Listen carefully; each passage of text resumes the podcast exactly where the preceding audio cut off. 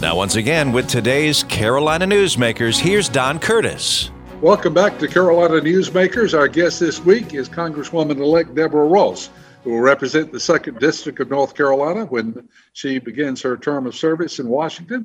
And actually, when, when is that? J- January the what? January the 3rd is when we we're sworn in. Yeah. Yeah. Uh, so uh, that's what, three weeks away? Not that far. Not that far. Well, we, we said we were going to talk a little bit more about issues in this segment. Uh, and uh, you've talked about the fact that you are looking forward to service on the Transportation Committee in, North Carolina, and especially the Second District of North Carolina. Uh, certainly, we have our transportation problems. What uh, what are you hoping to accomplish? Well, that that committee deals with transportation and infrastructure. So there are all sorts of things in addition to, you know, obviously surface transportation, airports, um, transit, which um, we know Wake County passed the transit referendum in 2016 and is making its plans for bus rapid transit and increased bus service and maybe even commuter rail. But other kinds of infrastructure issues will come up. Uh, water resources, which are a huge issue in North Carolina, um, again, particularly in the rural areas, but in some of the urban areas, we have aging water infrastructure that needs to be replaced. Uh, I'm all, you know, as I said before, because we're facing the coronavirus, that is job one. Uh, so we need to get that under control and get people's health care under control. Uh, we have seen that not enough people have good health care coverage. Um, North Carolina has not expanded Medicaid. I want to make sure that we build on the Affordable Care Act, that we're able to be able to expand Medicaid and that that money will be there for us. Um, we need to make sure that everybody has access to affordable, accessible health care, reduce the costs of prescription drugs. I also am very interested in retirement security. And one of the things that has come out of this pandemic is um, a real emphasis on how people are losing some of their nest egg. And women in particular who aren't able to work or are working um, fewer hours are losing some of their retirement security. And we've got to make sure that we protect and preserve um, Social Security and Medicare. And then, of course, we have got to get people back to work and back to work in good paying jobs. Infrastructure helps with that. Those jobs can't be outsourced.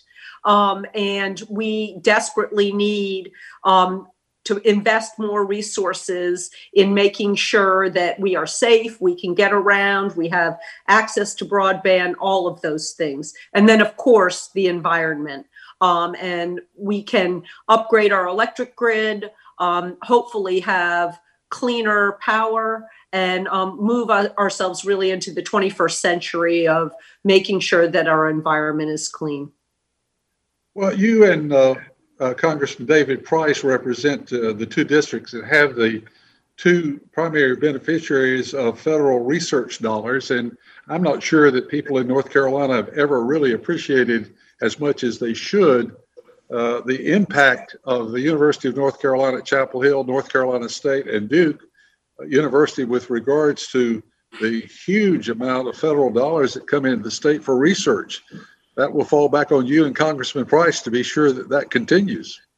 Well, he'll have a good partner in that. And my district has a number of colleges and universities. I have two HBCUs, Shaw and St. Aug, and I am very focused on making sure that they succeed. I also have Campbell Law School in my district, and Meredith College, and William Peace University, and um, and Wake Tech. And I tell people everywhere, please, please um, remember that Wake Tech provides such an impetus for our economy. We have more campuses popping up for Wake Tech.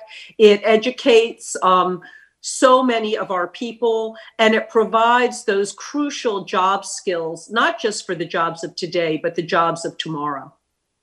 Well, we were talking about uh, uh, some of your personal life, we didn't. I didn't ask. Are you planning to move to Washington and visit back in North Carolina? Or are you planning to stay in North Carolina and visit Washington? I'm planning to be in Washington when I've got to be there for Washington business and be in North Carolina the rest of the time. So, you know, clearly I'm going to have to have a place to stay in Washington that's comfortable. And I, I do want my dog to be able to, and my husband to come along. Um, but I do not plan on um, being in Washington unnecessarily. How's that? Uh, where uh, have you set up an office in North Carolina yet? As far as how the public will get in touch with you when the when you are in the district. We will have an announcement about that in a week or so. Um, we're negotiating our lease. Um, I do want to be very near the county office buildings and and be in a central location that um, has access to transit um, as well as people who can drive. I think it's important since so many people who um, reach out about uh, veterans benefits, Social Security, things like that. Um, that if if you want to get to us by transit, that you can. And so um, you'll hear soon. You'll hear soon. But that's a priority.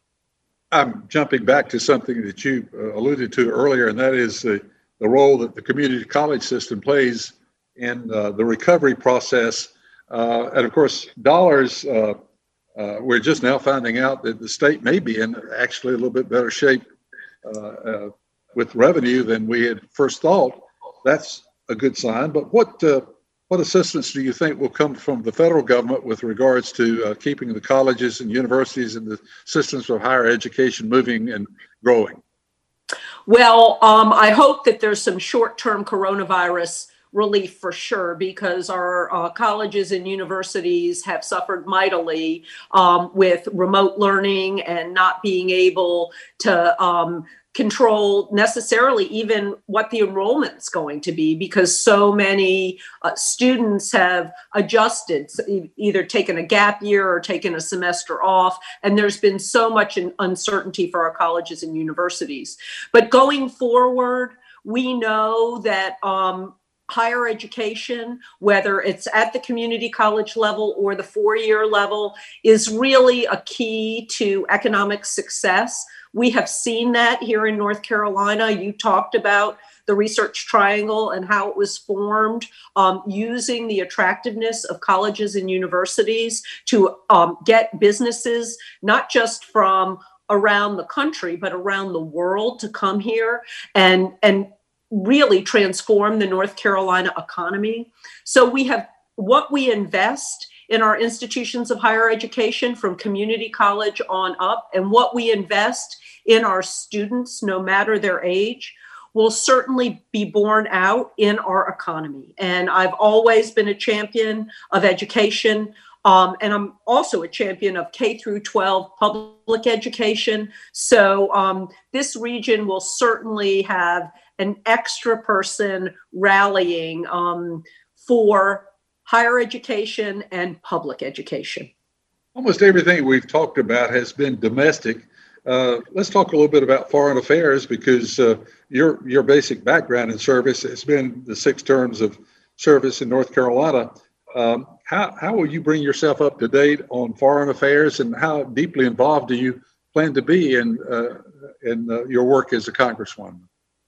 Well, um, I keep myself abreast of the news. I also have a uh, roundtable that has been advising me on military and foreign affairs throughout this campaign. Very, very distinguished um, constituents um, who have served abroad, have military backgrounds, um, and can give me a snapshot of what is going on. I also am part of the US Global Leadership Coalition. And so um, I get regular briefings from them on issues that deal with foreign aid and foreign affairs. I've even been to DC um, to advocate for the foreign aid budget because it is so important um, to our standing in the world. It's important to peace. It's important to uh, humanity. And um, some of that money comes back to North Carolina. RTI, for example, does quite a lot on foreign aid.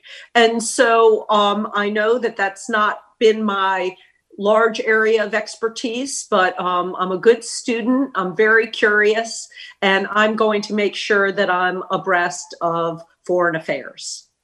Uh, earlier, we also mentioned, and I'm skipping back now to domestic issue, the importance of broadband. Now, uh, your district is uh, pretty well served by broadband, but if we're not in touch with all of North Carolina, it hurts us all.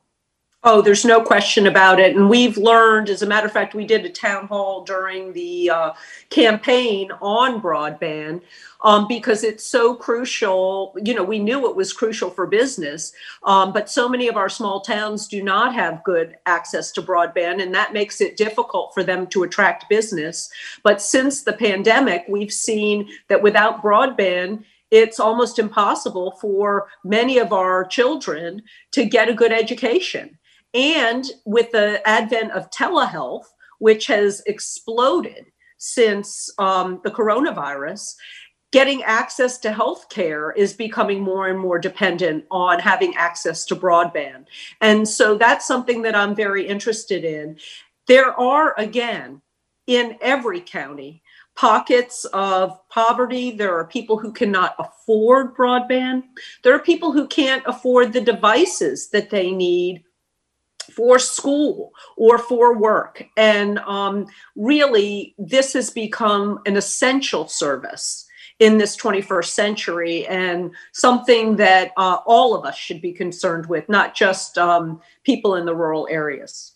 Well, we're all in it together, and the broadband uh, helps uh, both the uh, growing areas and uh, and the areas that are uh, underserved as well. Well, our guest is uh, Congresswoman-elect Deborah Ross, who will represent North Carolina's second district. We'll be back with one final segment of Carolina Newsmakers, and we'll do that right after these messages.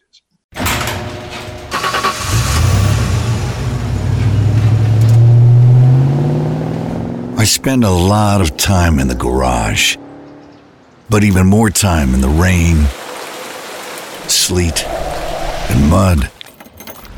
In 95, I helped tow your moving trailer. In 05, I helped you get out of a ditch. Yeah, I know I'm a bit rusty, and sadly in 09, it was sparks from me, your handy chains, dragging behind your truck that accidentally started a wildfire. Sparks from dragging chains can start a wildfire.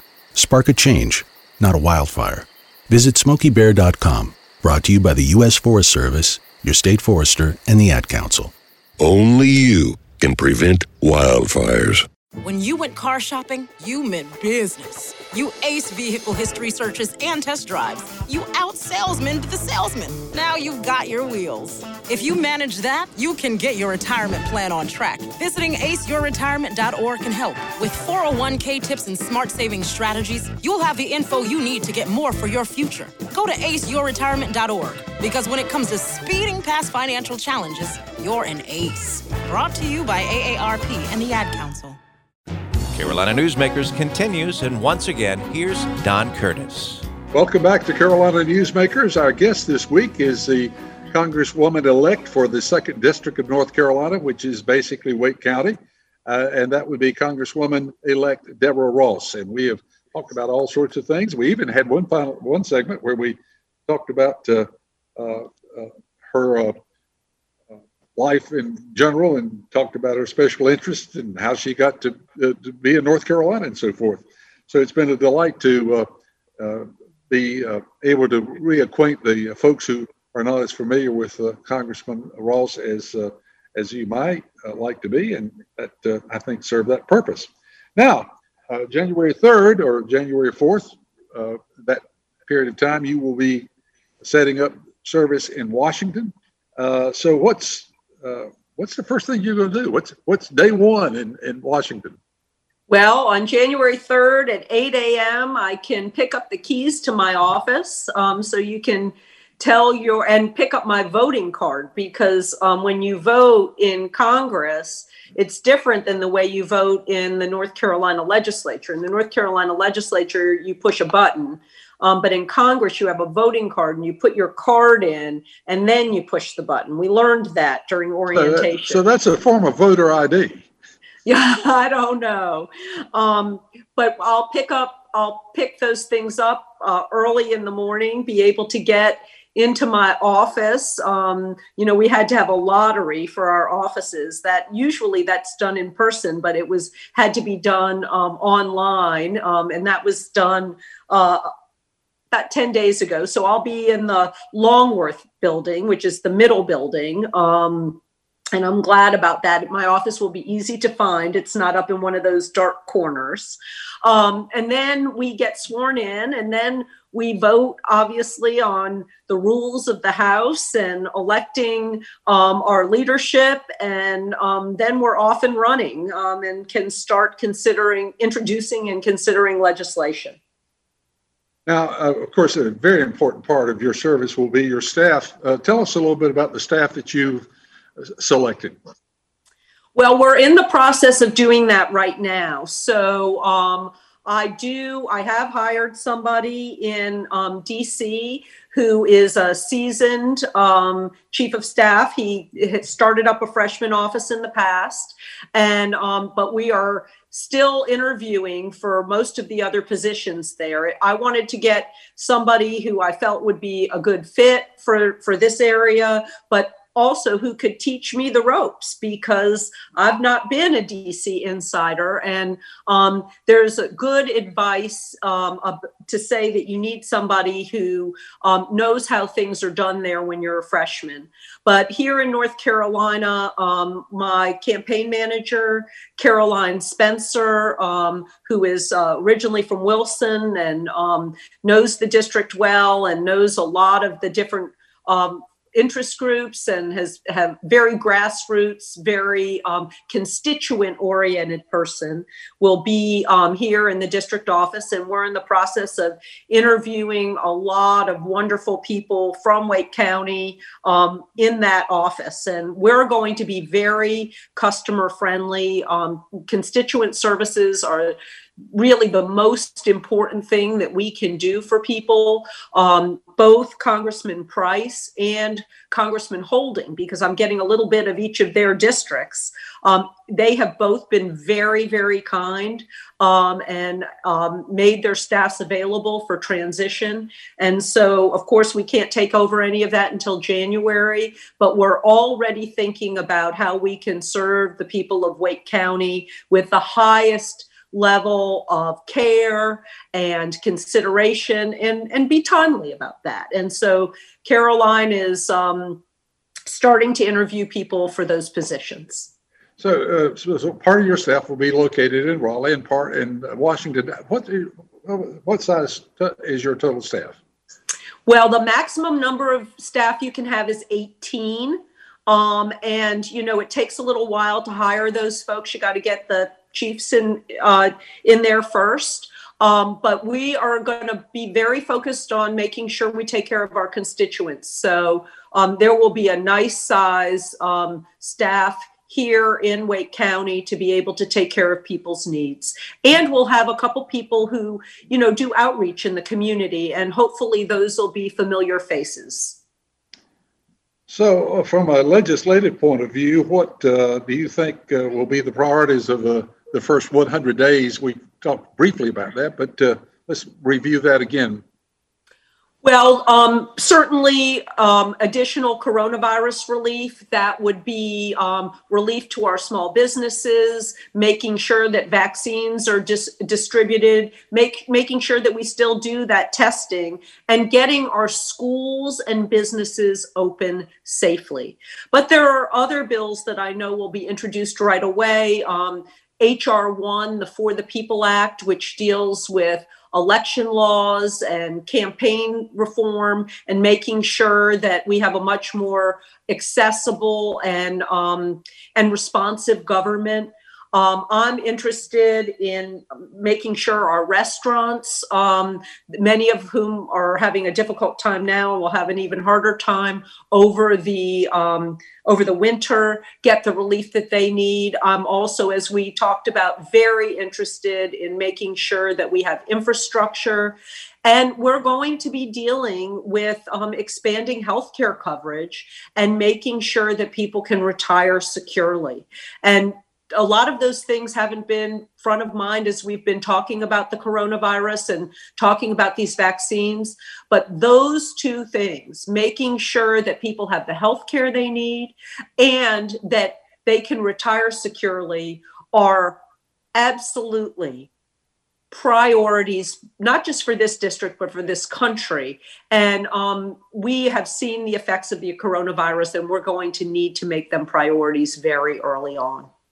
A lot is said about uh, party partisanship, and uh, what do you see uh, as a, a, dream that we can become a little bit more civil in our uh, relationships between the parties, and, uh, and, and perhaps get a little bit more accomplished by uh, a sense of working together more? Well, I had a very good experience working across party lines when I was in the General Assembly. As a matter of fact, uh, former Representative Skip Stam and I had a radio show with you all for a little while, um, and we we did a lot of work together. We would disagree, of course, on you know some of the hot button issues, but I go into this with you know, I want to work with anyone and everyone who wants to take care of our people. And I'm going into this with an open mind. Um, and wa- I want to serve everyone in this district.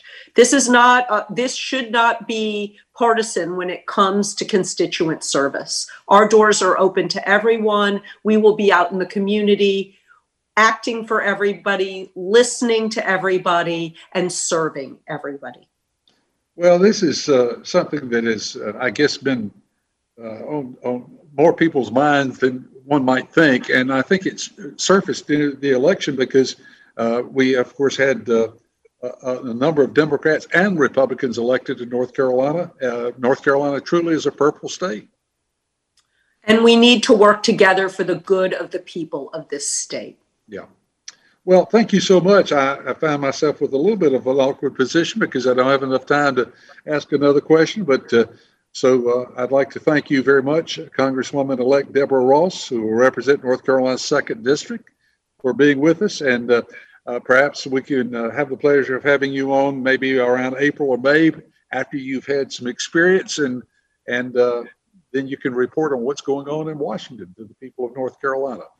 Our program has been produced by Jason Kong, and he will have another interesting guest for us next week on the same group of stations all across North Carolina. If you'd like to hear a repeat of the broadcast, you can go to carolinanewsmakers.com. Till next week, have a nice week, everybody.